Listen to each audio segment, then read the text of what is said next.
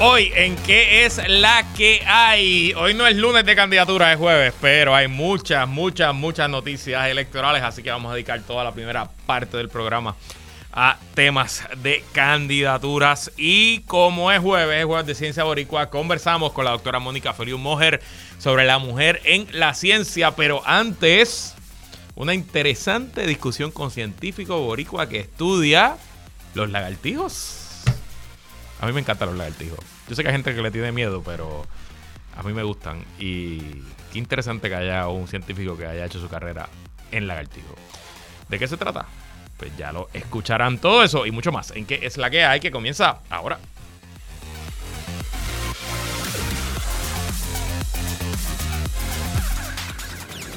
El análisis más potente y completo comienza ahora. Luis Herrero llega prendiendo fuego a los políticos y figuras que se atreven a dañar el país. Radio Isla 1320 presenta ¿Qué es la que hay? con Luis Herrero.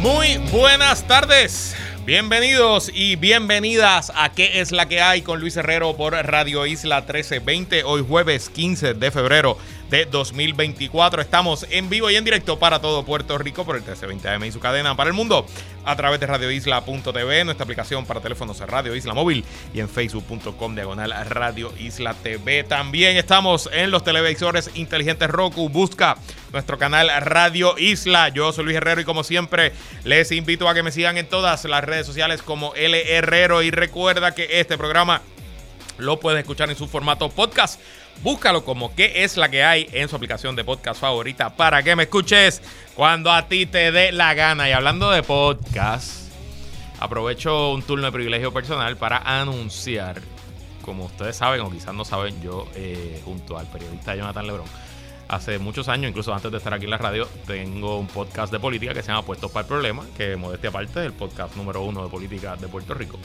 Eh, y mañana vamos a estrenar un spin-off del podcast que se llama Puestos para la Paternidad.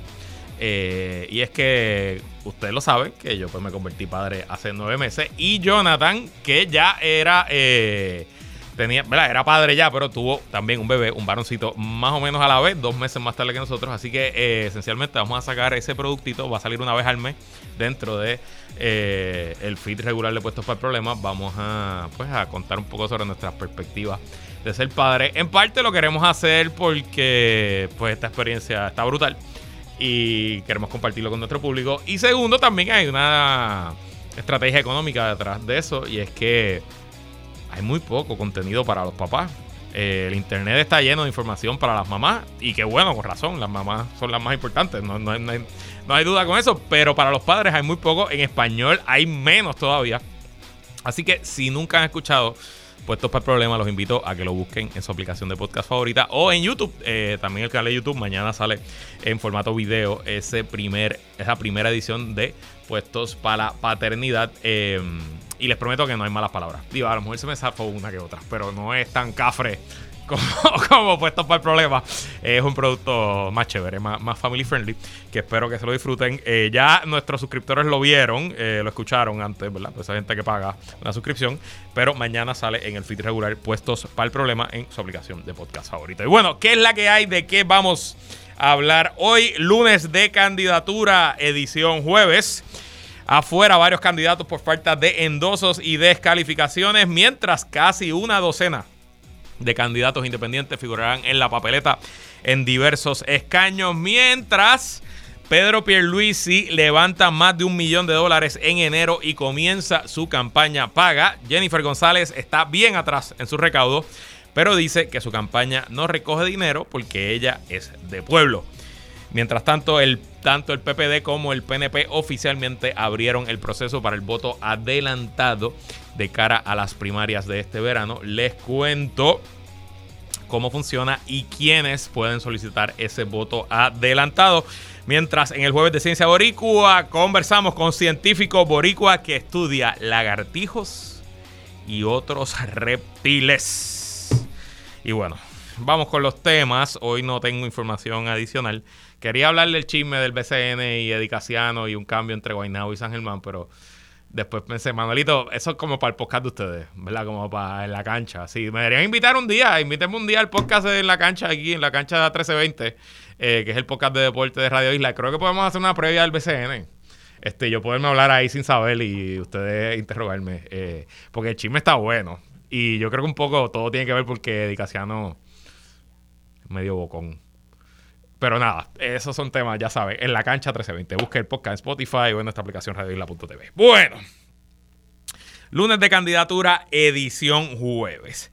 Vamos primero con los que se quedaron fuera de la papeleta porque no llegaron a los endosos. Esencialmente son candidatos del Partido Popular Democrático. Hay dos candidatos que no son muy conocidos y que no habían dado mucho de qué hablar. Quedaron fuera Joseph Santiago que aspiraba a ser representante por el distrito 15. El distrito 15, si no me equivoco, debe eh, ser por la zona del sur, por ahí.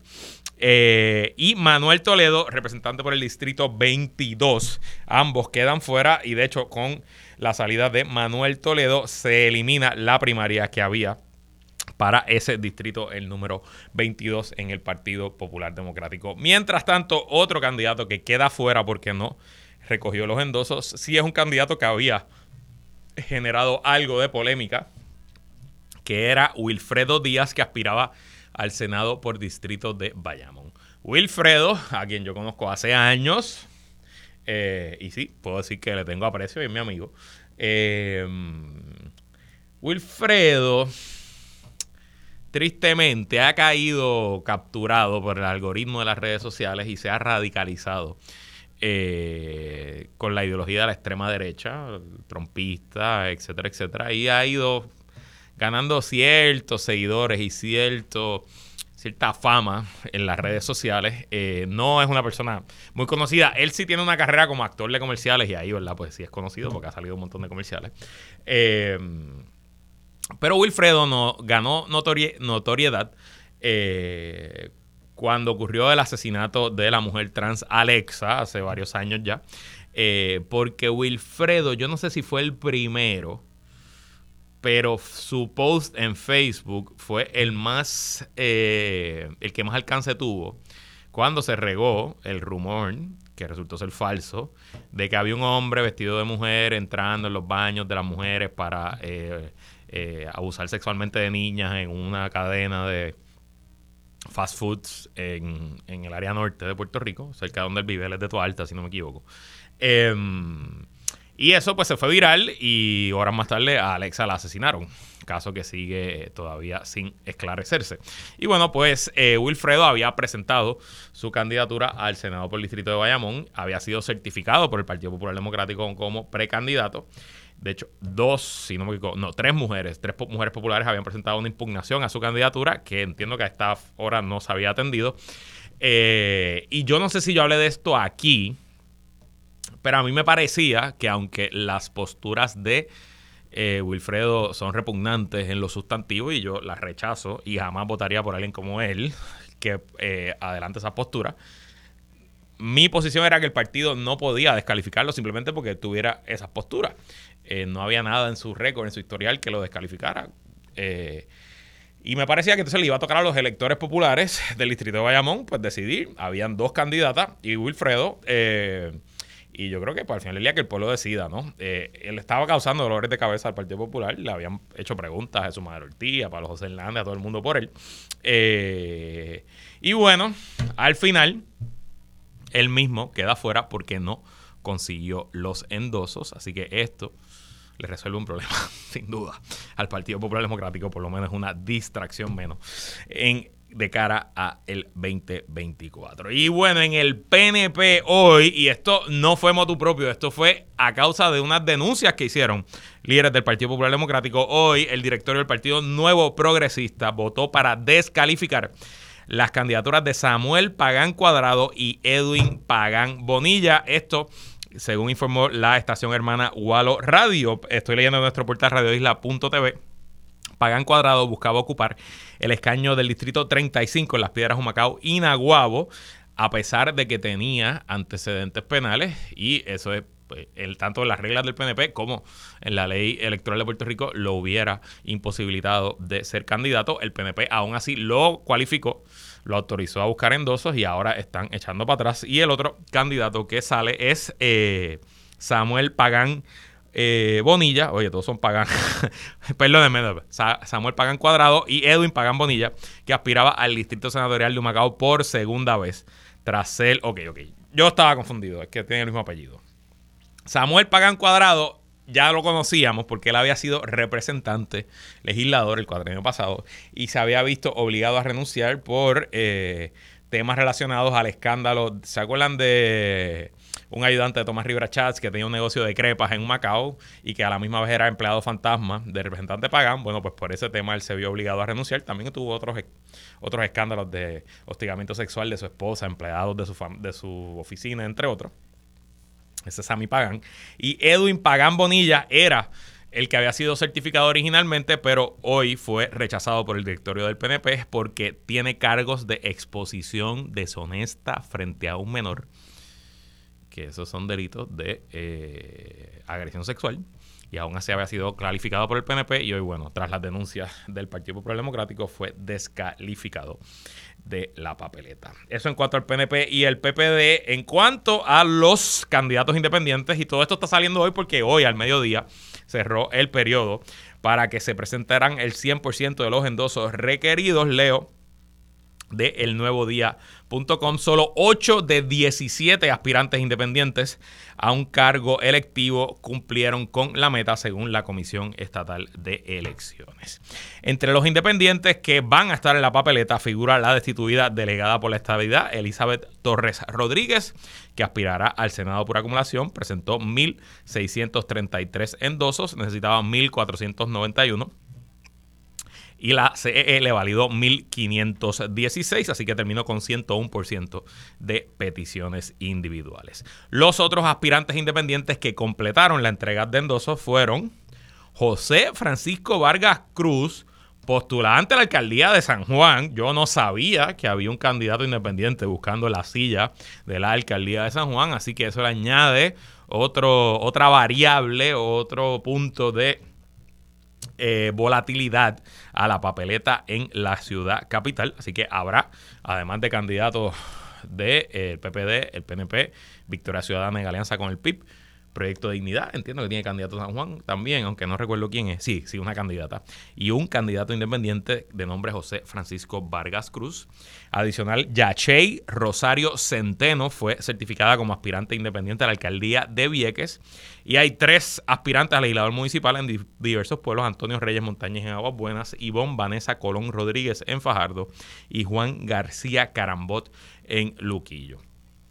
Adicionalmente fueron certificados el senador independiente José Vargas Vidot y el representante independiente que aspira a ser representante por acumulación independiente Luis Raúl Torres. Ya ellos habían sido certificados previamente. Así que son ocho los candidatos independientes a diversos puestos en la papeleta que estarán figurando en noviembre del 2024. Y seguimos con este hoy lunes de candidatura edición jueves esta no la tenía en el bingo al FBI, querella de viuda de Rafael Hernández Colón. Esta noticia rompió aquí con Mili Méndez en la mañana. La leo de nuestro portal radioisla.tv. La presidenta interina de la Comisión Estatal de Elecciones, Jessica Padilla, confirmó en Dígame la Verdad que la Comisión Electoral ha referido la querella de Nelsa López, viuda del ex gobernador Rafael Hernández Colón, al negociado federal de investigaciones FBI por sus siglas en inglés. Lo que se han referido a la Comisión Estatal de Elecciones en este tema han sido dos querellas formales sobre endosos no consentidos por el endosante. La primera ya fue referida a las autoridades concernientes, la que se recibió el día de ayer. La, la primera ya fue referida a las autoridades concernientes, la que se recibió el día de ayer, de igual manera la vamos a estar refiriendo, dijo la juez Padilla, presidenta interina. Todo aquel endoso que venga de manera fraudulenta o que no haya sido consentido por el elector lo vamos a investigar. No solamente los temas de endoso, sino todo aquello relacionado a la elección, al evento electoral. Ambas querellas, y me imagino que por eso es que el FBI está interesado, se relacionan a preaspirantes a la comisaría residente, que es un puesto federal, y aunque se administra la elección en una agencia del gobierno de Puerto Rico, la Comisión Estatal de Elecciones, el gobierno federal mantiene jurisdicción sobre todo tipo de carreras congresionales, tanto aquí como en los Estados Unidos. Eh, pues ambas querellas se relacionan a los preaspirantes a la comisaría residente por el PNP, William Villafañe y Elmer Roman. Esa primera querella que recibimos fue la de la licenciada López, afirmó la presidenta interina. La querella que recibimos ayer fue del señor Ortiz Velázquez, que está querellándose que su intención era endosar al candidato a comisionado residente Elmer Román pero cuando fue a realizar el endoso para esta candidatura, el sistema le informó que ya había endosado a William Villafañe. Así que en lío los dos candidatos. Veremos qué resulta de este referido, si algo, a las autoridades federales. Y quedándonos en el PNP, hoy se publicaron los números de recaudo para el mes de enero, tanto para la campaña del de, eh, el gobernador Pedro Pierluisi como para la campaña de Jennifer González. Y una vez más el gobernador le está sacando una amplísima, amplísima, amplísima ventaja a Jennifer González eh, en un comunicado de prensa. El director de finanzas de la campaña de Pierluisi y cuñado del gobernador Andy Guillemar informó que la campaña del gobernador en enero recaudó mil dólares con 330. treinta Adicionales a los 4.4 millones en caja que se reportaron el mes pasado. Esto refleja un total en caja disponible de 5.3 millones. ¡Wow! De hecho, hoy el gobernador arrancó con la campaña paga en medios regionales. Estoy viendo aquí una nota, una página completa que se publicó en el periódico regional El Expreso, que si no me equivoco es un medio regional del área norte de Puerto Rico. En El Expreso hay, una hay un, ¿verdad? Anuncio, página completa a colores. Y me llama la atención el mensaje, dice Pedro Perlici 2024. Continuemos trabajando por nuestros adultos mayores. Y eh, está lleno de unos datos que ellos aseguran son datos favorables a la población de adultos mayores del país en temas de vivienda, salud, calidad de vida, cuidadores. ¿Qué dice el anuncio? No les voy a decir que venga aquí y pague entonces el anuncio, que se paute aquí y diga, pero solamente es noticioso que ya comenzó su campaña de medios pagos. Eh, curioso que arranque con el tema de adultos mayores. Bueno, no es curioso, es lógico. Me imagino que sus encuestas y sus números le dirán que por ahí es que está su elección y Puerto Rico no solo es un país con más adultos mayores que el promedio, sino que una primaria de un partido, la mayoría de los electores van a ser adultos mayores, así que tiene toda la lógica, todo el sentido del mundo que eh, la campaña del gobernador arranque con mensaje a esa población. También eh, el anuncio se publicó en un periódico regional que por las características demográficas de quienes consumen esos medios, pues también tienden a ser adultos mayores. Lo curioso también del anuncio es que tiene cinco fotos, cuatro del gobernador, una foto de unas manos de una persona mayor, ¿verdad? Y un cuidador. Pero una de las fotos, el gobernador aparece junto al senador William Villafañe. Así que me parece también que ahí está mandando un mensaje claro, subliminal, el gobernador Pierluisi sobre quién es su candidato para la comisaría residente. Jennifer González hoy hizo una conferencia de prensa sobre otros temas, pero bueno, obviamente la prensa le preguntó sobre el asunto de los recaudos y ella se defendió. Pero antes de decirle cómo se defendió, los números de Jennifer están bastante malos. En el mes de enero, la comisionada residente solamente levantó 148.881 dólares con 86 centavos, pero gastó 220.717 dólares. Recordarán que en el último trimestre del año 2023 la comisionada también gastó mucho más de lo que levantó y esa tendencia se mantuvo en enero. Me parece que si la tendencia sigue así, mientras el gobernador está nadando en dinero, la, la comisionada se puede quedar sin dinero antes del 2 de junio, que es la fecha de la primaria. Y también presumo que la situación se va a agravar aún más porque ella hoy en esa conferencia de prensa le preguntaron y dijo que ya ella tiene fecha para que le induzcan el parto, que será en dos semanas. O sea que si, si no se adelanta. Eh, así que será al principio del mes de marzo. Y por razones obvias, la comisionada se tendrá que tomar un descanso.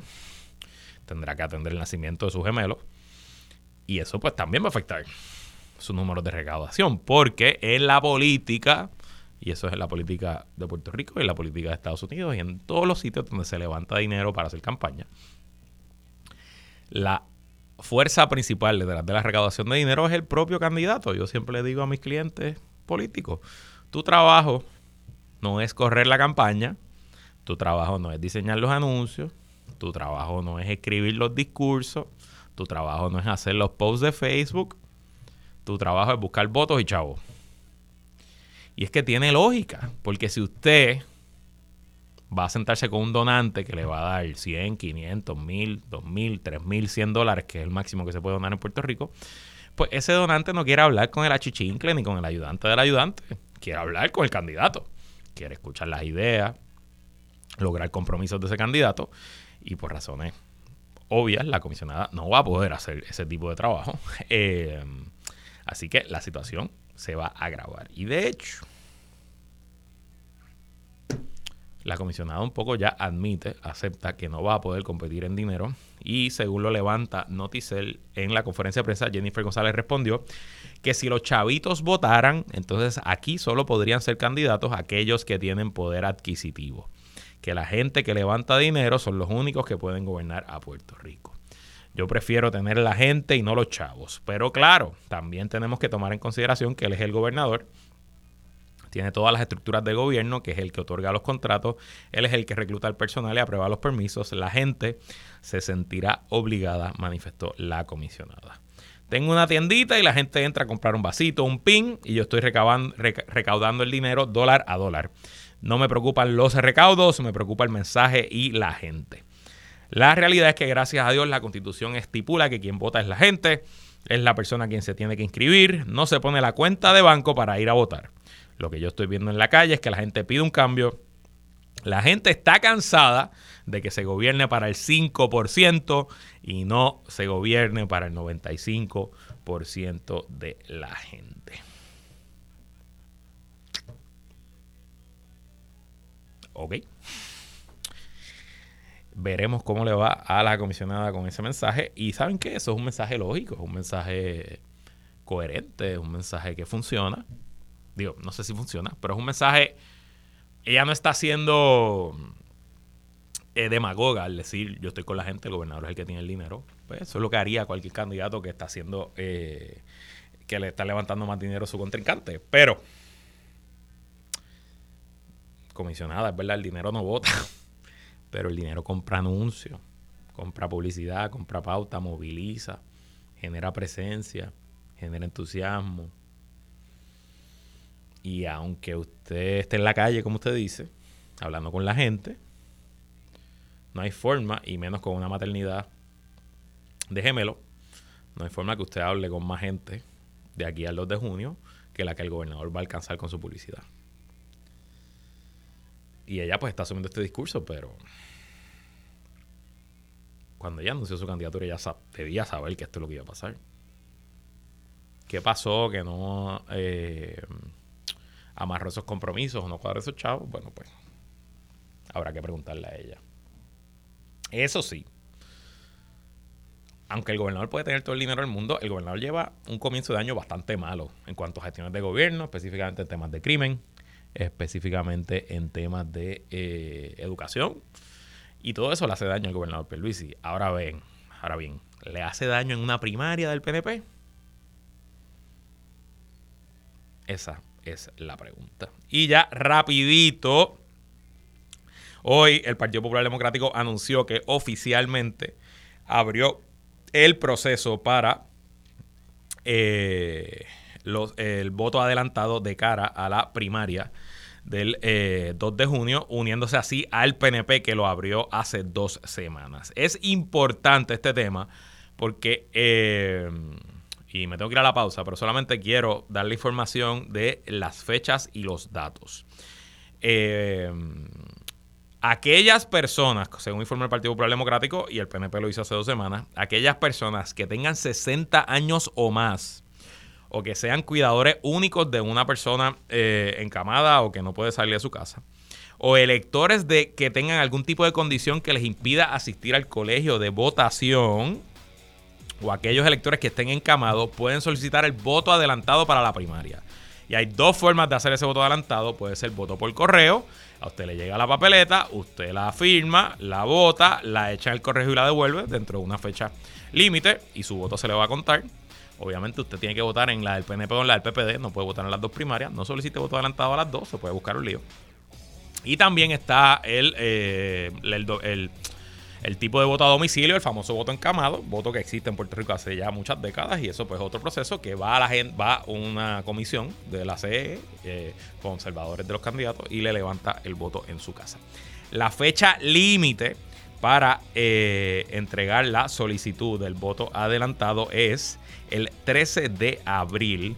13 de abril, así que si usted está interesada o interesado en votar eh, adelantado, pues oriéntese ya sea en el PNP o en el PPD para que tramite ese voto. Claro, importante. Esto es solamente para la primaria. Luego de la primaria comenzará el proceso para la elección general. Y ahí todo el mundo que cumpla con sus requisitos, 60 años en adelante, encamado, cuidador de encamado, o con una condición que no pueda salir del hogar, puede solicitar el voto. Y les tengo que decir que al igual que en el 2020 este voto fue crucial y decisivo, creo que en el 2024 será aún más importante. Y podemos hablar de fraude, y podemos hablar de que Edwin Mundo controla las cosas, y usted puede decir todo, todo eso con cierto grado de razón. Yo no, no me creo todas las teorías de conspiración, pero vamos a decir que eso tiene cierto grado de razón. Eso no quita que la elección se decide en el voto adelantado y candidato o candidata que me escucha, director o directora de campaña que me escucha, el chichi está chévere, las caravanas están nítidas, los posts de Facebook están cool, los reels en Instagram son chéveres, los billboards y los paquines también.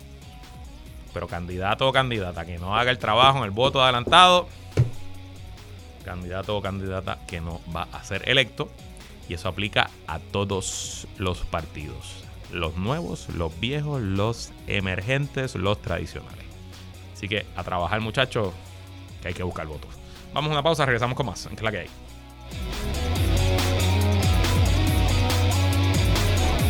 Sigue conectado con Radio Isla 1320. Estás escuchando ¿Qué es la que hay? Con Luis Herrero. Somos el sentir de Puerto Rico. Ciencia Boricua con Mónica Feliu en ¿Qué es la que hay? Como todos los jueves, conversamos con lo mejor de la ciencia boricua junto a la directora de comunicaciones de la organización Ciencia PR, doctora Mónica Feliu Mojer. ¿Qué es la que hay, Mónica? Es la que hay, Luis. Aquí estoy conectando con ustedes desde Denver, Colorado. Denver, Colorado, tremendo sitio. Me encanta Denver. He estado dos veces y la verdad que se pasa chulo, pero no sé si en febrero es la mejor fecha. Fíjate, no está tan frío como, como podría estar. Este, lo que sí siempre para mí es duro es la altura. Eso sí, eso sí. Este, bueno, y cuéntame, ¿con quién vamos a conversar hoy? Está cerquita del invitado, por cierto. Estoy cerquita del invitado. Eh, hoy está con nosotros el doctor Javier Rodríguez, él es profesor de ciencias biológicas en la Universidad de Nevada, Las Vegas es biólogo evolutivo y él estudia lagartijos, serpientes y sapos. Tremendo, me encanta eso de lagartijos, serpientes y sapos. Debe haber unos cuantos ahí escuchando con un poquito de asco, pero problema de ustedes. Bienvenido, doctor Javier Rodríguez, y qué es la que hay. Muchas gracias, un placer estar con ustedes. Bueno, doctor, nosotros siempre comenzamos este segmento preguntándole al invitado dónde se crió, qué estudió y qué está haciendo ahora mismo. Pues yo nací, me crié en Puerto Rico, en el área de Villa Palmeras, en Santurce, a mi bachillerato en ciencias generales con concentración en biología y mi maestría en biología son de la UPI en Río Piedras y luego trabajé un par de años enseñando en la UPI y luego me vine a bueno fui a California a la Universidad de California en Berkeley donde hice mi doctorado en biología y de ahí a conseguir un empleo en la Universidad de Nevada de Las Vegas y llevo aquí en Las Vegas desde el 2002. Brutal. Tremendo. Entonces, doctor, recientemente usted y, varios colegas, entre ellos el doctor Manuel Leal, que también es puertorriqueño, eh, publicaron unos resultados de una investigación que hicieron en Puerto Rico que encontró unos lagartijos híbridos que, según yo entiendo, lo que quiere decir es que son dos especies de lagartijos diferentes, uno que se llama el lagartijo jardinero de las hierbas y el otro el lagartijo jardinero de la montaña. Eh, entonces, pues es una especie, no, es un, un lagartijo híbrido de esos dos y no, típicamente ese tipo de mezcla entre dos especies diferentes, pues no necesariamente, eh, o puede ser problemático, ¿no? O sea, pues los animales no se pueden reproducir o, mueren. Pero en el caso de lo que ustedes hallaron, eh, estos lagartijos híbridos o mezclados tienen unas, unas ventajas evolutivas beneficiosas.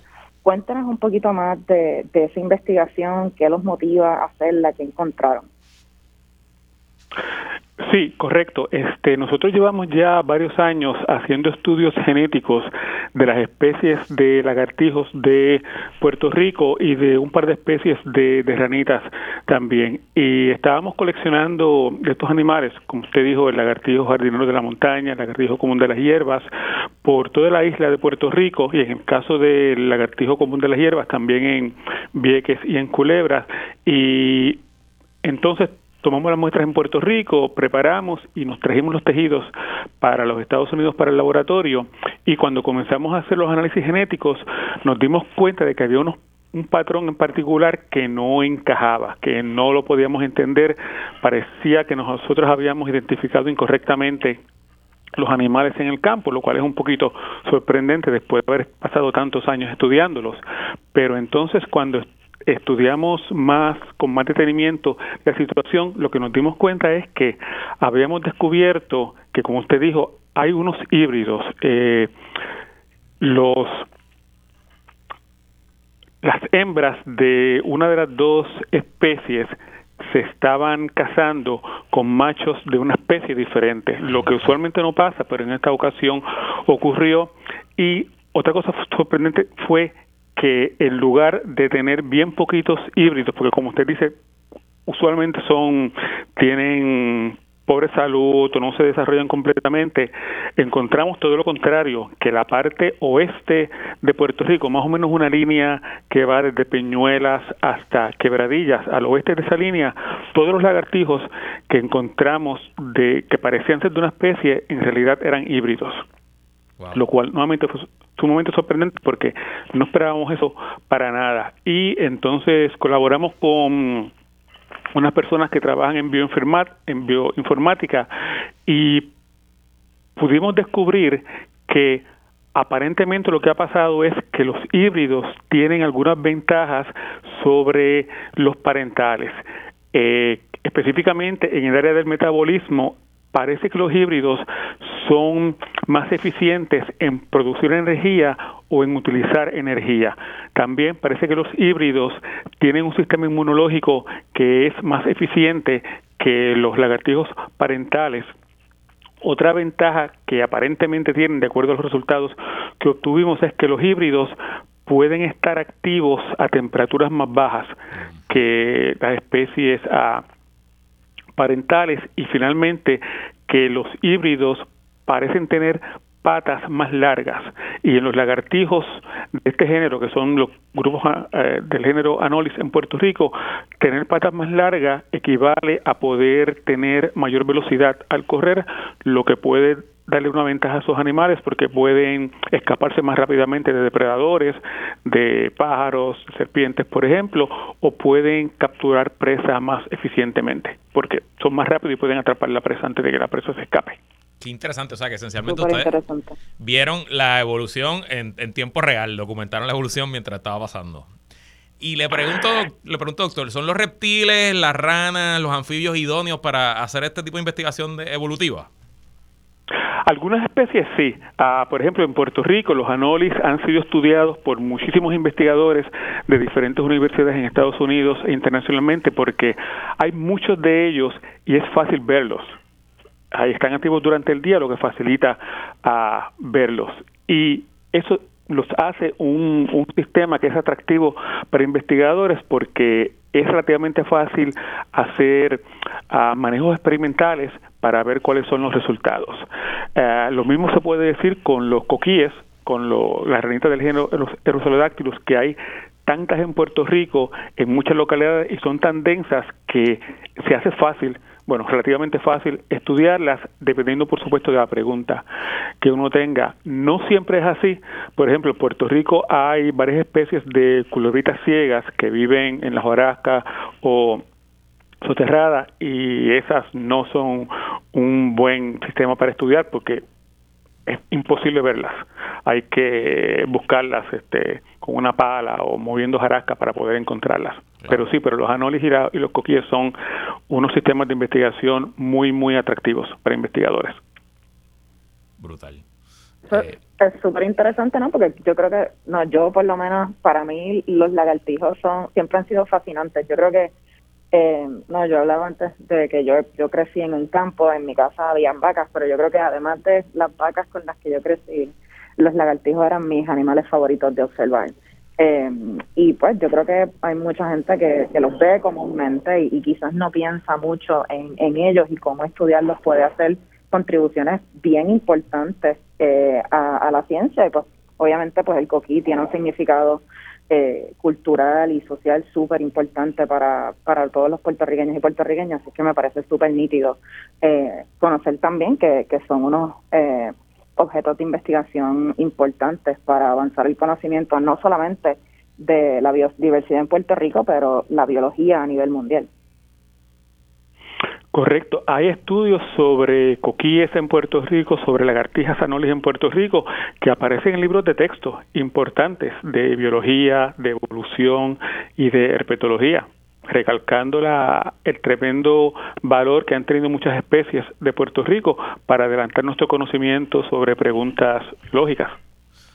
Ahí lo tienen, el lagartijo de Puerto Rico, parte importante del estudio científico de la evolución a nivel global, para que tú veas que los boricuas estamos en todo, hasta los lagartijos. Así es. Doctor Rodríguez, muchísimas gracias por estar aquí. Muchas gracias por la invitación. Bueno, el doctor Javier Rodríguez se despide, pero yo me quedo con Mónica y cuando regresemos hablamos un poquito sobre el rol de la mujer en la ciencia. Así que no se vaya nadie que el jueves de Ciencia Boricua continúa en que es la que hay.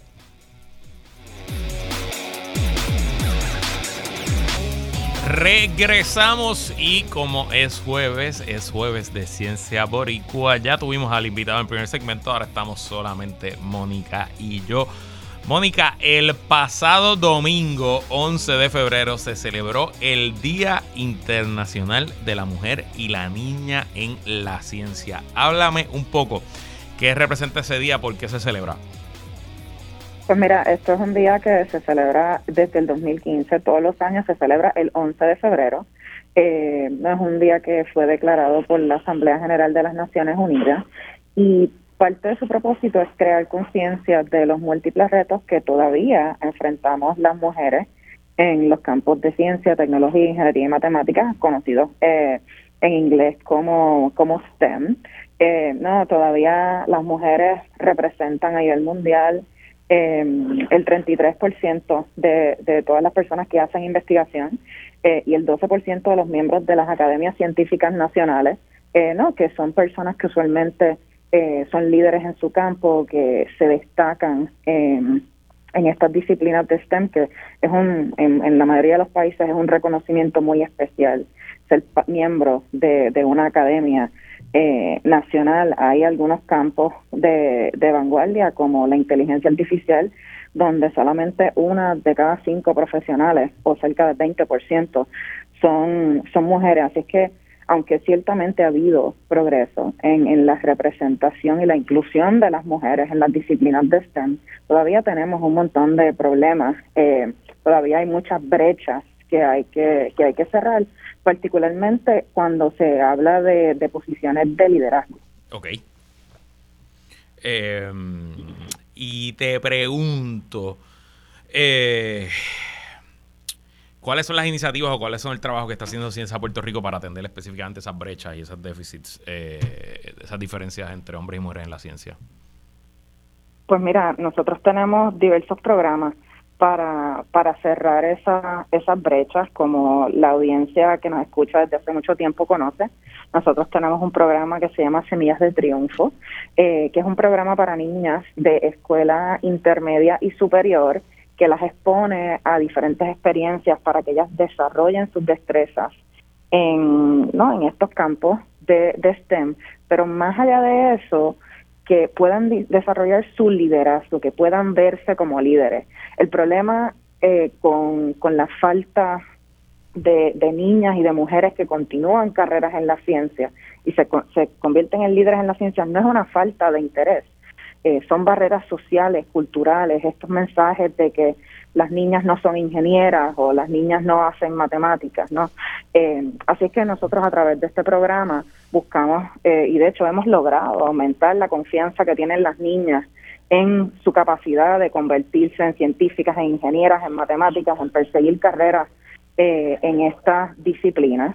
Eh, esto es un programa que todos los años nosotros en marzo hacemos una campaña de recaudación de fondos que viene por ahí. Mm, eh, este año vamos a hacer de nuevo, vamos a hacer nuevamente esta campaña, pero nosotros también hemos expandido nuestros esfuerzos eh, para nosotros tenemos un programa que se llama For Girls in Science que también es para niñas eh, ya más eh, más adelantadas, ¿no? De high school en adelante, que continuamos apoyándolas en esa en esa trayectoria, ¿no? Hacia la universidad, hacia continuar carreras. Eh, nosotros tenemos una colección de perfiles de más de 160 mujeres en estas disciplinas celebrando ¿no? a esas profesionales, así que nosotros tenemos una diversidad de, de iniciativas, no solamente para celebrar las contribuciones de las mujeres en STEM, pero para, para alentarles, para facilitarles que continúen en estas carreras y sobre todo que se conviertan en líderes en, estos espacios.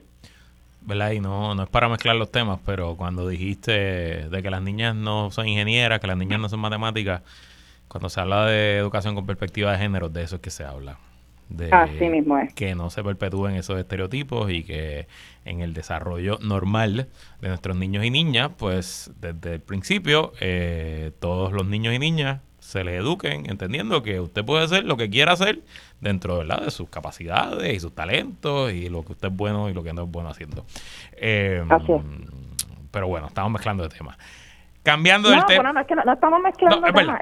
Es, de hecho, es bien importante eh, que, que, reconozcamos esto porque no la, la ciencia y, estas disciplinas no se dan en un vacío. Y precisamente son estas brechas de género, estas inequidades, eh, esta falta de perspectiva de género lo que contribuye a que todavía existan estas brechas para, para las mujeres y para otras personas en las disciplinas de STEM.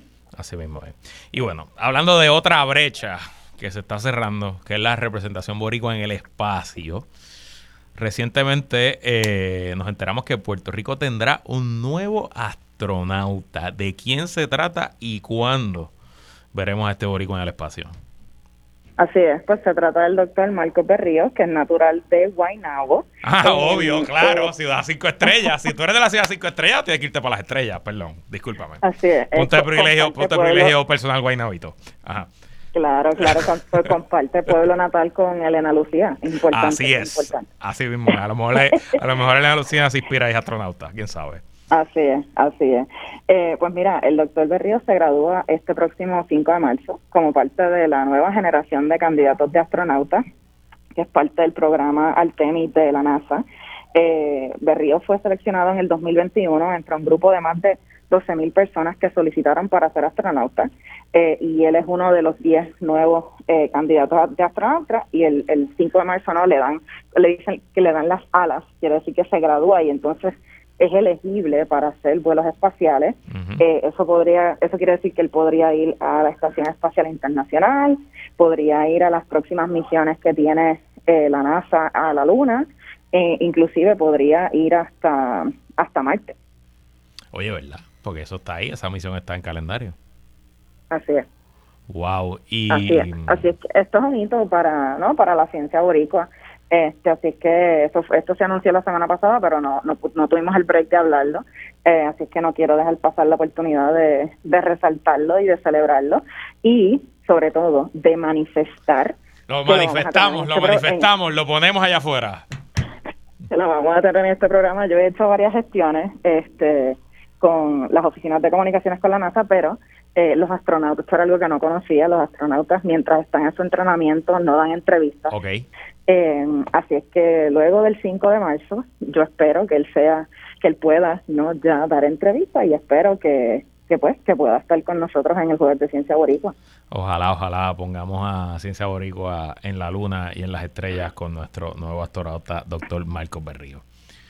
Eh, Mira, eh, Mónica, ¿y qué está pasando con CISA PR? Nos queda un minutito. ¿Qué, es lo, ¿Qué es lo próximo? Ya sé que viene la campaña de Semillas de Triunfo en marzo. ¿Qué más estás haciendo? Viene la campaña de Semillas de Triunfo en marzo. Eh, continuamos con nuestra serie de charlas. Eh, tenemos la serie de charlas Juntas Podemos, que son una serie, eh, no, tenemos mujeres destacadas en disciplinas STEM. Eh, este martes pasado tuvimos la, la más reciente, está disponible en nuestro canal de YouTube, si no pudieron sintonizar. Y todos los martes y jueves a las 5 de la tarde tenemos nuestras charlas de científicos al servicio en el que miembros de la comunidad hablan sobre su investigación, sobre sus trayectorias y comparten un poquito de, lo que hacen y de lo que les inspira con, con, el público que sintoniza todos los martes y jueves a las 5 por nuestro canal de YouTube. Van a YouTube, buscan Ciencia Puerto Rico y ahí pueden encontrar todos los archivos y eh, se, suscriben para que entonces conozcan de, las nuevas charlas. Obviamente los jueves a las 5 usted está escuchando aquí, que es la que hay, pero después después de que se acabe que es la que hay, va a YouTube y busca el canal de Ciencia Puerto Rico. Así es, porque quedan grabadas. Por último, ¿qué está pasando? Mónica, sigue disfrutando. Yo sé que estás trabajando, pero en Denver se pasa bien. Eh, sí. Ay, Dios mío, hay un, hay un restaurante muy bueno que se llama el Buckhorn Exchange. Buckhorn Exchange es un restaurante de cuando Denver era el viejo oeste, un restaurante del siglo XIX. Y todavía hacen comida estilo viejo oeste americano. Puedes comer serpientes, puedes comer todo lo que hablábamos con el científico anterior. Lagartijos boricuas no, porque no creo que llegan. Búfalo, te lo recomiendo, es buenísimo. The Buckhorn ah, pues Exchange. Así que mira a ver si te puedes dar una escapadita. Y no es muy caro, ¿sabes? Así que eh, ah, pues la puedes pasar súper bien. Gracias por estar aquí. Hablamos el jueves que viene. Hablamos el jueves que viene. Y hasta aquí esta edición de que es la que hay con Luis Herrero. Como siempre, agradecido de su sintonía y patrocinio. Quédese con nosotros. La mejor programación y análisis de la radio puertorriqueña continúa en Radio Isla 1320. Lo próximo, el informe del tiempo con su López Belén. Hasta mañana.